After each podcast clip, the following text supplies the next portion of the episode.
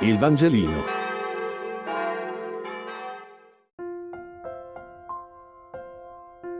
Lunedì 22 febbraio. Matteo 5, 1-12. Lettura del Vangelo secondo Matteo. In quel tempo, vedendo le folle, il Signore Gesù salì sul monte, si pose a sedere e si avvicinarono a lui i suoi discepoli.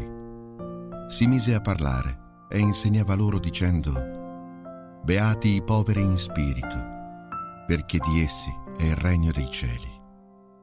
Beati quelli che sono nel pianto, perché saranno consolati. Beati i miti, perché avranno in eredità la terra. Beati quelli che hanno fame e sete della giustizia, perché saranno saziati. Beati i misericordiosi, perché troveranno misericordia. Beati i puri di cuore, perché vedranno Dio. Beati gli operatori di pace, perché saranno chiamati figli di Dio. Beati i perseguitati per la giustizia, perché di essi è il regno dei cieli.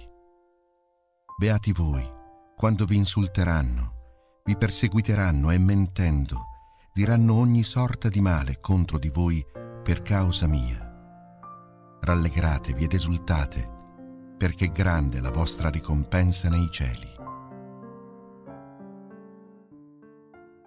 Con questo famoso brano, Matteo dà inizio al discorso della montagna, una delle parti più conosciute del Vangelo, forse quella in cui, più che altrove, è racchiuso il messaggio rivoluzionario di Gesù. Gesù, pur ponendosi come maestro, colui che appunto ammaestrava le folle, sgombra subito il campo da possibili fraintendimenti. La logica del migliore, del fariseo, dello zelante osservatore di precetti non è la logica del regno. Prima ancora di insegnare come vivere e come pregare, il Signore ci rivela in quali condizioni siamo amati. In particolare, oggi mi colpisce che oggetto dell'amore di Dio, prerequisiti per abitare il regno, siano tra gli altri povertà e afflizione. La fragilità e la piccolezza sono alcuni dei luoghi dove Dio si fa presente. E in questo periodo, nel quale molte fragilità, non solo personali, ma anche dell'intera comunità, sono diventate evidenti, questa parola è più che mai un conforto. La portata rivoluzionaria di questo messaggio era enorme già ai tempi di Gesù, nei quali spesso la fragilità era vista come peccato, come una colpa, ma è grande anche ora, nella società dell'autodeterminazione, dove la fragilità è fallimento. A quanto pare, per noi è proprio difficile mandar giù l'idea di essere di fronte a Dio e al mondo e anche di fronte a noi stessi, fragili e poveri, ognuno a modo suo. Ancor più difficile è accettare di essere amati, cioè di poter far parte del regno in virtù di questa povertà e fragilità, e non semplicemente nonostante queste. Nei momenti di sconforto, di dolore, di fronte a una porta chiusa o a un fallimento inaspettato, non è spontaneo il sentimento di gratitudine. È difficile sentirsi beati. Anzi, a volte è il risentimento che si fa strada nel cuore, la disperazione. Viene spontanea, come minimo, l'incredulità, il sentimento di confusione, l'incapacità di trovare un senso e talvolta la rabbia nei confronti di noi stessi e del Padre.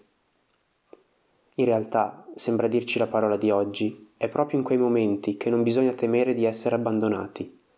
Anzi, è proprio in quei momenti che bisogna gioire, gioire perché abbiamo ricevuto la grazia di poter toccare con mano la nostra piccolezza, i nostri limiti, e perché, questo ci dice il Vangelo, è proprio lì dove noi non riusciamo ad agire che c'è spazio per l'azione affettuosa del Padre.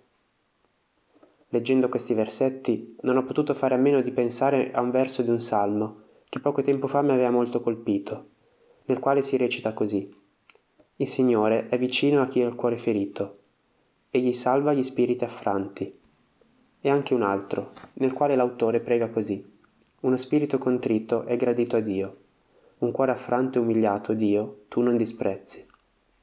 Leggendo questi versi sono nuovamente confortato e mi rendo conto di come il grido di preghiera che l'uomo innalza a Dio sia sempre lo stesso, e prima ancora che la risposta del Padre è questo che ci rende fratelli.